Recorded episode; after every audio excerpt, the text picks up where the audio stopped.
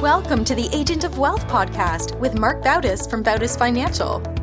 In this podcast, Mark helps guide you towards financial freedom, ensure you never run out of money, and create a balance in life that prioritizes what is most important to you. Join us for this journey as Mark draws from years of expertise and guest experts to solve the multiple wealth building challenges involved in your financial life.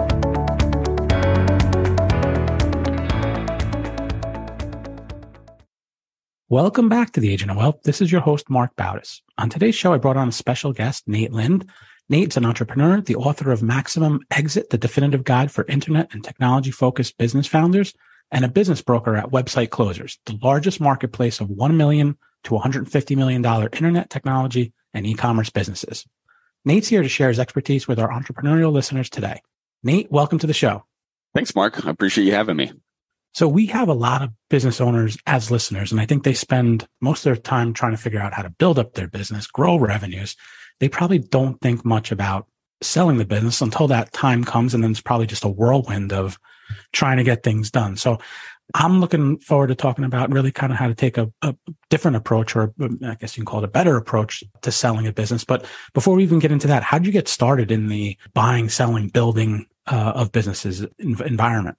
Yeah, well, I was introduced to the idea of buying a business from a friend. Uh, we were looking at buying a, a supplement company, and I, had been, you know, very entrepreneurial through my entire life. And you know, this colleague was, you know, suggesting instead of like building something, why don't we just buy something? And I thought, well, that sounds like a smart idea. Yeah, the startup like process is a grind. Let's uh, let's see what's out there and we found a, a supplement company that uh, we were looking to buy, sell um, a kind of a ginkgo biloba brain focus kind of you know mental clarity supplement direct to consumers. And you know we were gathered the material so the financials and offering memorandum and started doing some due diligence on the business. And it wasn't looking like it was going to be easy to transfer. The owner was very much front and center was an author and had a lot of other intellectual property kind of around their acumen. And um, this was going to be very difficult to transfer that and then continue running the business. So we ended up not going through with it I then instead went ahead and started a supplement company, went through the grind of all that, did that for almost a decade. And through that process, I also built some technology uh, that helped me analyze the profit of e-commerce businesses. I kind of took some mortgage servicing technology because I came from the real estate and mortgage servicing space uh, in a career prior to that, applied it to e-commerce. And actually that's what ended up uh, selling. Um, a strategic buyer approached me. Um, I'd met him at a trade show and they made an acquisition uh, in uh, kind of the niche that I was in, like around shopping cart technology. So internet shopping cart technology and CRMs. And they approached me about buying my technology. I ended up selling it to them. And so then I kind of had a little bit of a taste for buying stuff, a taste for selling stuff. I met the founders of Website Closers, Jason and Ron. Uh, they came to an event. I actually met a number of the principals of the internet brokerages that uh, that I kind of surf in. And Jason and Ron had the most knowledge about this. I ended up buying a franchise, and uh, now I'm one of the one of the lead rainmakers there at Website Closers and helping other entrepreneurs sell their business. And I, I find it fascinating that almost con- across the board, people will get to a point where they're either bored or burnt out or they have a like a passion for something else and they may not even know what the market is for their business. So I love sharing how many buyers there are uh, that are looking for these internet niche businesses. Anything internet, technology, e-commerce, digital marketing, anything around like being able to have an internet and kind of a remote business is a really hot market. Is that usually the trigger, that burnout or just not having the passion or having a passion for something else? Usually when they reach out to me, they are bored, they're burnt out, or they have a passion, like as burning passions, the three B's, bored, burnout, mm-hmm. or burning passion for something new. And somewhere, somehow they have heard that, Hey, I could sell my business. And so they're thinking about, okay, well, instead of just shutting down or moving on, let me see what my business is worth. And the very first thing that I, I typically am, am doing is a free consultation for people and talking with them about their business and then giving them a valuation of their business so they understand like how much is it worth and who are the buyers that would be interested in it. So what do you, how do you, I guess, is there data points from the business that you take and then translate that and say, okay, based off this, your business is probably worth X or how do you, yes. what, how do you, what's the process you use to, to yeah. value it? No, it's a great question. There's two, there's two two big pieces um, to a business valuation. The first is what's its cash flow over the last 12 months or trailing 12 months, and that's all revenue minus all expenses, and then we add back any owner's discretionary expenses, like yeah, maybe you took some extra flights and charged it to the business Maybe you've got a car or something else that the business is paying for. I'll go through and look at the financials of my potential clients and put everything together in what's called a seller discretionary earnings worksheet. And I'll, I'll show them how much cash flow a buyer would be taking on after the sale of the business.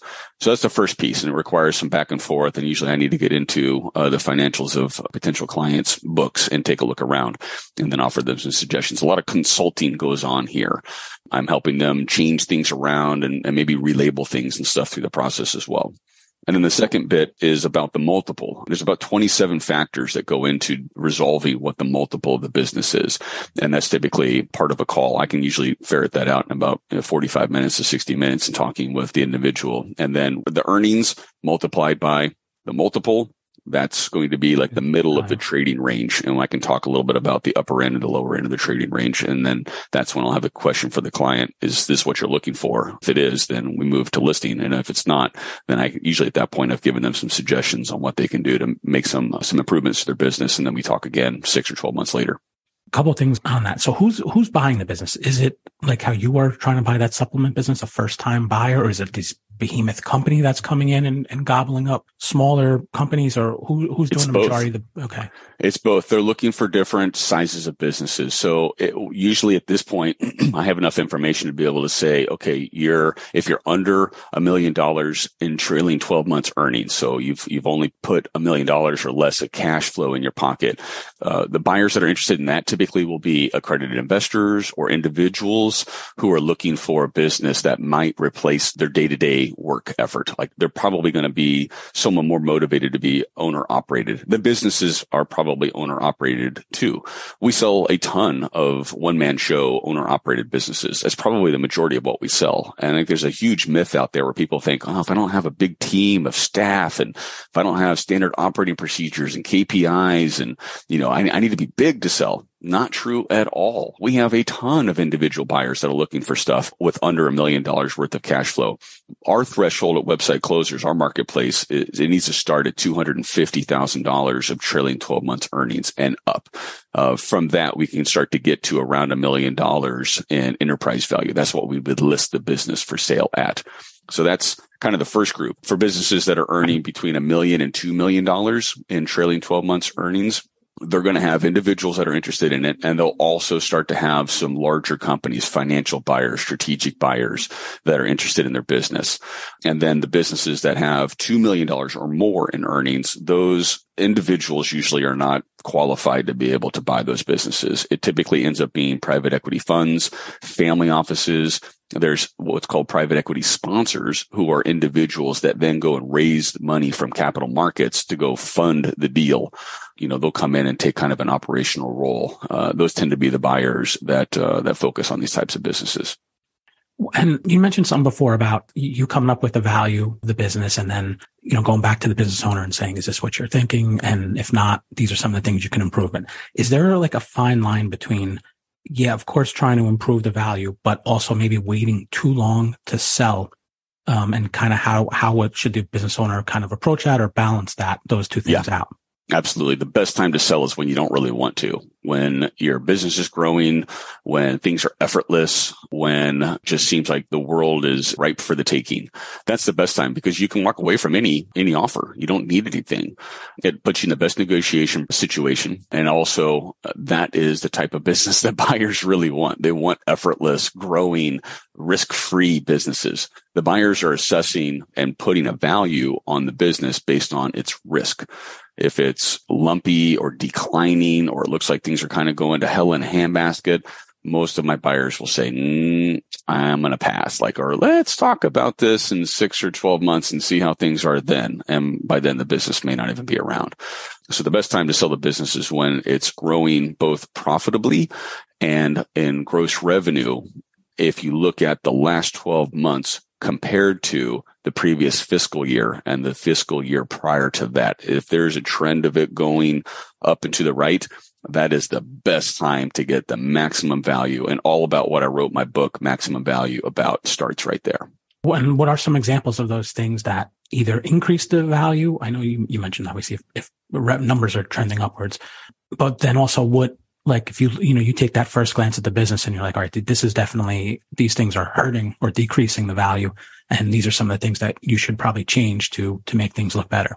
Yeah. So the, the, the big one that's decreasing value then is, is the opposite. If it's declining in profitability, if it's not profitable, all of the multiples in lower middle market businesses of this type, what we see on our marketplace. And our marketplace is massive. We have over 100 businesses listed for sale at any one point in time. Over a, a half a billion dollars in companies are for sale right now. And across the board, across those 100 listings, and we sell two to 300 a year. For the ones that are declining in profitability, we have less than 5% close rate on those. They're really difficult to sell to the types of buyers that we have. Now there's other buyers that they may, your, you know, the audience member might be thinking that could be interested in it, but usually those are self-listed on, on marketplaces that they get picked over pretty, pretty heavily. That's the, probably the, the biggest, um, the biggest challenge for folks is decreasing, uh, the value. And then the second is not being able to communicate the value of the business with either complicated or sloppy or unpolished financial documents.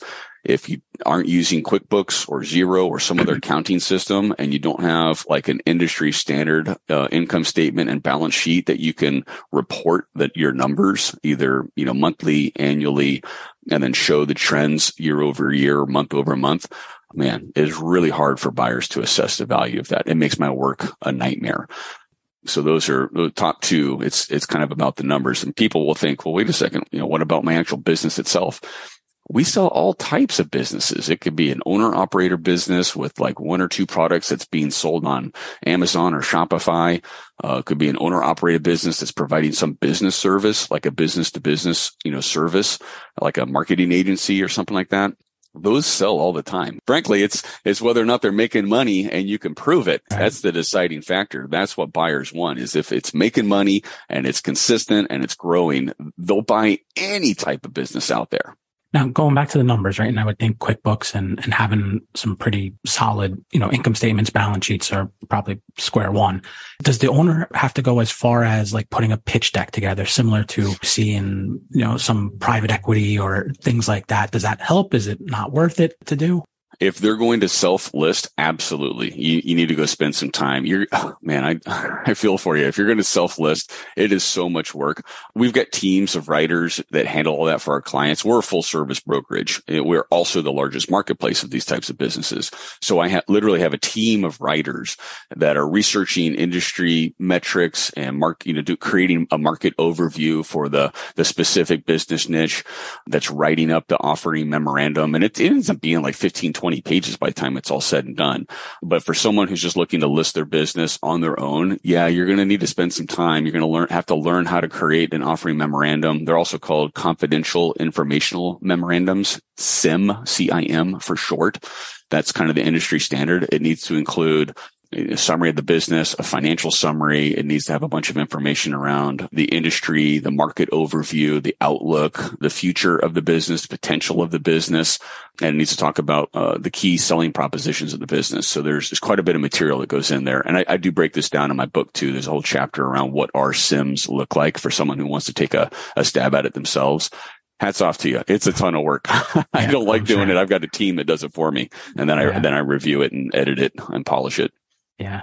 What, what's different about, you know, like a e-commerce or a digital uh, business than say, let's say selling like a law firm or a car dealership or something, you know, other either product or service based? Yeah, geographic uh, availability of it, number one. So our buyers could be someone in California looking to buy a business that's anywhere in the country. And because of the nature of an internet based business or technology focused business, it can be operated from anywhere. So we just have a much bigger audience of buyers. I think we've got like mm-hmm. over 167,000 buyers on our email list right now and growing like 500 to 800 a week. Versus like a law firm or something that's very geographically localized, your pool of buyers is limited to who's within 50 miles, you know, 50 or 100 miles. And, uh, that's, you know, even if it's a massive metropolitan area like Los Angeles or Houston, Chicago or New York, it's still a fraction compared to the available buyers that are international because we do have a lot of international buyers too. That makes sense. Now, when you're going through the process, they actually get to the terms of the, of the sale. What's the typical buyout? Is it someone's just going to get handed a lump sum of money? Is it spread out over a period of time? Is the owner expected to stay on and work for a certain period? What do you see like the typical structure of, of the deal look like? So this is what we call the deal structure. Um, and it depends on how the business is set up to transfer itself. What we call how transferable is the business. If the owner operator is working 40 hours a week, 60 hours a week, and he's integral to everything, then he's going to need to stick around for a little while, probably a year, at least 90 days, probably a year, maybe even as much as two years, depending on how integral uh, he or she is to the business. If they've delegated a lot of the work efforts, if they have a management team, if they've got, you know, folks that are able to take care of the business and it's, it's a little bit more passive for the owner, then there's much less time they need to be involved involved in it. But then the counterweight to that is those businesses tend to be bigger. And then there's also an, an effect where like private equity firms, like your buyer, whoever they are, they need to understand uh, how between the seller and the buyer and, and themselves, what are the missing pieces in all this? If they're not bringing anyone that's operational to run the business, then they're more inclined to say, Hey, I need you to stick around for longer it's really a case by case scenario and it's, it's kind of difficult to give a broad answer, but I'd say that if your business is running effortlessly and you're not spending a whole lot of time in it, you've got a really good opportunity to, to go ahead and sell it without having to put or invest any more time in it. And this is something that's really important. You're not going to have to work any harder or put in more hours after selling the business than you did before the business. And you're going to more than likely have a plan with the buyer. And I would help with my clients assessing this and, and making sure this happens uh, in the transition plan for my client, the seller, to scale down, to move out and away from the operations. And most buyers know that's what a seller wants to do. They're not looking to sign up for more work. Otherwise, nothing would ever yeah, sell. Right for the structure of the business, it, again, these are some pieces that kind of come in uh, on a one-on-one basis typically the businesses that get higher cash at closing are really, really growing. They look like risk free. It looks like, you know, basically anybody could do this now. They, you know, continue running it. They need to make sure that certain functions of the business are being funded properly. And then the oversight of it is very minimal. And there's a leadership team involved in it as well. Like those tend to be the higher cash at closing sorts of transactions. Um, mergers and acquisitions in this lower middle market range kind of like real estate was before uh, 100% financing became available. Uh, usually there's going to be some component of the transaction. I'm always pushing for well over 50% of the transaction in cash. I'm pushing for 80% of the transaction in cash and my average is about 70. So we're getting about 70% of a deal in cash at closing. And then that other 30% tends to be something like seller financing or it could be rev share. It could be holding some equity. Maybe the owner holds 30% they sell 70%, get cash and they hold 30% and keep and ride along for three to five more years with this new buyer with a whole lot of extra fire in their belly that's going to 10 exit. That happens a lot too. And more rarely now are we seeing earnouts. Most of my sellers don't want to have anything to do with earnouts. And a lot of buyers don't. I mean, they, they want to lower the risk and they want the seller to have some skin in the game after the transaction. And there needs to be a mutual commitment by seller and buyer for the business to have long-term success. Otherwise the transaction will, just simply won't happen. Someone will feel like there's uh, something malicious or, or right. nefarious going on and, and, and the deal blows up. What what about the the current market conditions and how they affect um, sales? Like for one, interest rates have gone up a lot over the past year. Does that impact valuations at all? And then also, there's this looming: is there going to be a recession? Is there how bad is a recession? Is there not going to be a recession? And are business owners thinking, okay, I'm going to accelerate it and I'm going to try and get this done before something happens, or vice versa? Are they thinking, let me just wait this out for another year or two years and then we'll be back on strong footing again? We have both. We have sellers that are pushing to get deals done faster and they recognize that, you know, time is, you know, is, is not helping them right now for a variety of factors. Maybe their business has a chance of, of suffering some potential, you know, decline in the future and they're, they're kind of pushing to, to get it listed and get it sold. Again, like when somebody's bored or burnt out or they've got a burning passion for something else, often mentally they're not in the best place to grow the business. I tend to find my, my clients that are in that mode, they kind of feel like the window is now. Like I want to get this thing sold and they'll move through. Regarding the valuations right now, definitely we've had an increase in capital, you know, interest costs. So when a buyer is buying a business, they have to add this additional interest to the carrying cost of the business, the debt service coverage of the business. And that does have an effect, I think, you know, not helping uh, business multiples in this exact moment. So we're Q1 of 2023 for someone who's listening to this but it, it is not changing the number of buyers that's looking for the business. So there can, there can still be a lot of competition for really good businesses. And then that kind of has a converse effect, uh, helping multiples as well. So I'm always encouraging folks to, and I've got a client right now that they were just, you know, notified about something outside of their control with their manufacturer. It's just one thing that can knock a company out um, you know, businesses that are reliant on any of the search engines or any marketplaces or any single manufacturer, you're one phone call away from possible shutdown and I encourage my my potential clients to you know look at what's what is truly meaningful for you. Where are you headed? What are your passions and and timing wise? If you're thinking about selling, more than likely, you know, emotionally, mentally, spiritually, you know, physically, you may be headed that direction, and it could be time to take a look at uh, at where you want to go, and not worry so much about you know the immediacy of multiples and and, and valuations because they're not going to fluctuate massively. We saw a little bit of an uptick, like maybe a year and a half or so so ago, things are not down terribly versus that. And of course, I'll assess with all my clients, like what's your exit desire? What's your exit strategy and your outcome? And I, I won't bother listing somebody that if the industry and the market and the trends and stuff right now aren't going to meet their expectations, I only get paid if the deal closes. So I'd be wasting my and their time. And I simply just don't have the time to do that. One of the concerns I see with business owners thinking about going down this path of selling their business is that they're not sure if they want to do it. Yet they're worried about if they start marketing it, listing it, it may have like a negative competitive advantage. Is there a way to market a business, not maybe not anonymously, but like kind of without it being easily told who who this business is? Yeah, that's exactly what we do. So our marketplace is that shield between our sellers and our buyers. We create what's kind of called a blind teaser. Uh, we'll list like what the, the industry the business is in, uh, some financial details about like its size, its age, its profitability, uh, we'll have a very like vague summary about it, enough to wet the whistle of our buyers, and they'll reach out and express interest. And even on that initial non-disclosure agreement, they still don't see the name of the company. It's not until they sign the non-disclosure agreement and then I countersign it, and I have to do this with every buyer for every business I list, because our agreement with our uh, our sellers are that we're only compensated on prospective buyers that we bring. Now we're also an exclusive um, marketplace as well. We I won't list a business that's that's splattered everywhere like I bless you. Good luck. I'm going to be the coach of a football team that I'm going to take from the beginning of the season all the way to the Super Bowl. I can't freelance as a coach that's what we do is we protect our, our clients. We list with our uh, address in, in Tampa. Uh, it looks like Tampa, you know, Florida is the mecca of online business training because we're selling two to 300 of them, you know, every year. The, yeah, the, the mayor of Tampa loves us.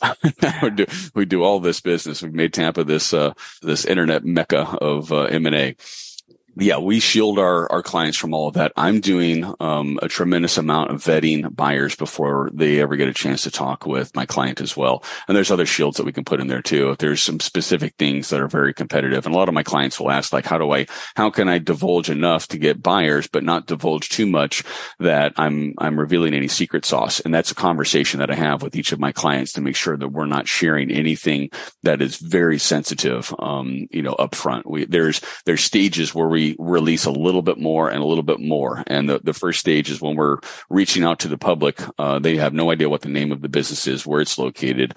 The second phase is they sign a non-disclosure. So we have a contractual agreement that they can't disclose. They can't reveal any of this anywhere. They can't use it, you know, competitively and then we share the financials. We'll share the right. offer memo, and then we don't share anything more until they present a, a letter of intent at right. that point, they need to do due diligence. So we share bank statements, tax records, like that sort of stuff. And then if there's even still very specific and sensitive information, maybe about manufacturing or about marketing, we won't share that until the asset purchase agreement is mm-hmm. drafted. And that's basically the signing of the deed of a house. That's when that's signed, the deal is done. So then we have to reveal everything.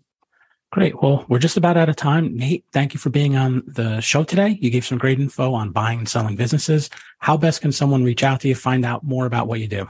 I'm best by email, nate at websiteclosers with an S dot com, nate at website closers dot com. Perfect. We'll link to that in the show notes. Thanks again. Thank you everyone for tuning in today. Uh, don't forget to follow the Agent of Wealth on the platform you listen to and leave us a review on the show. Thank you. Thank you for listening to the Agent of Wealth podcast. Click the subscribe button below to be notified when new episodes become available. The information covered represents the views and opinions of the guests and does not necessarily represent the views or opinions of Bautis Financial. The content has been made available for informational and educational purposes only and is not intended to be a substitute for professional financial planning and investment advice. Always seek the advice of your financial advisor or other qualified financial service provider with any questions you may have regarding your investments and financial planning.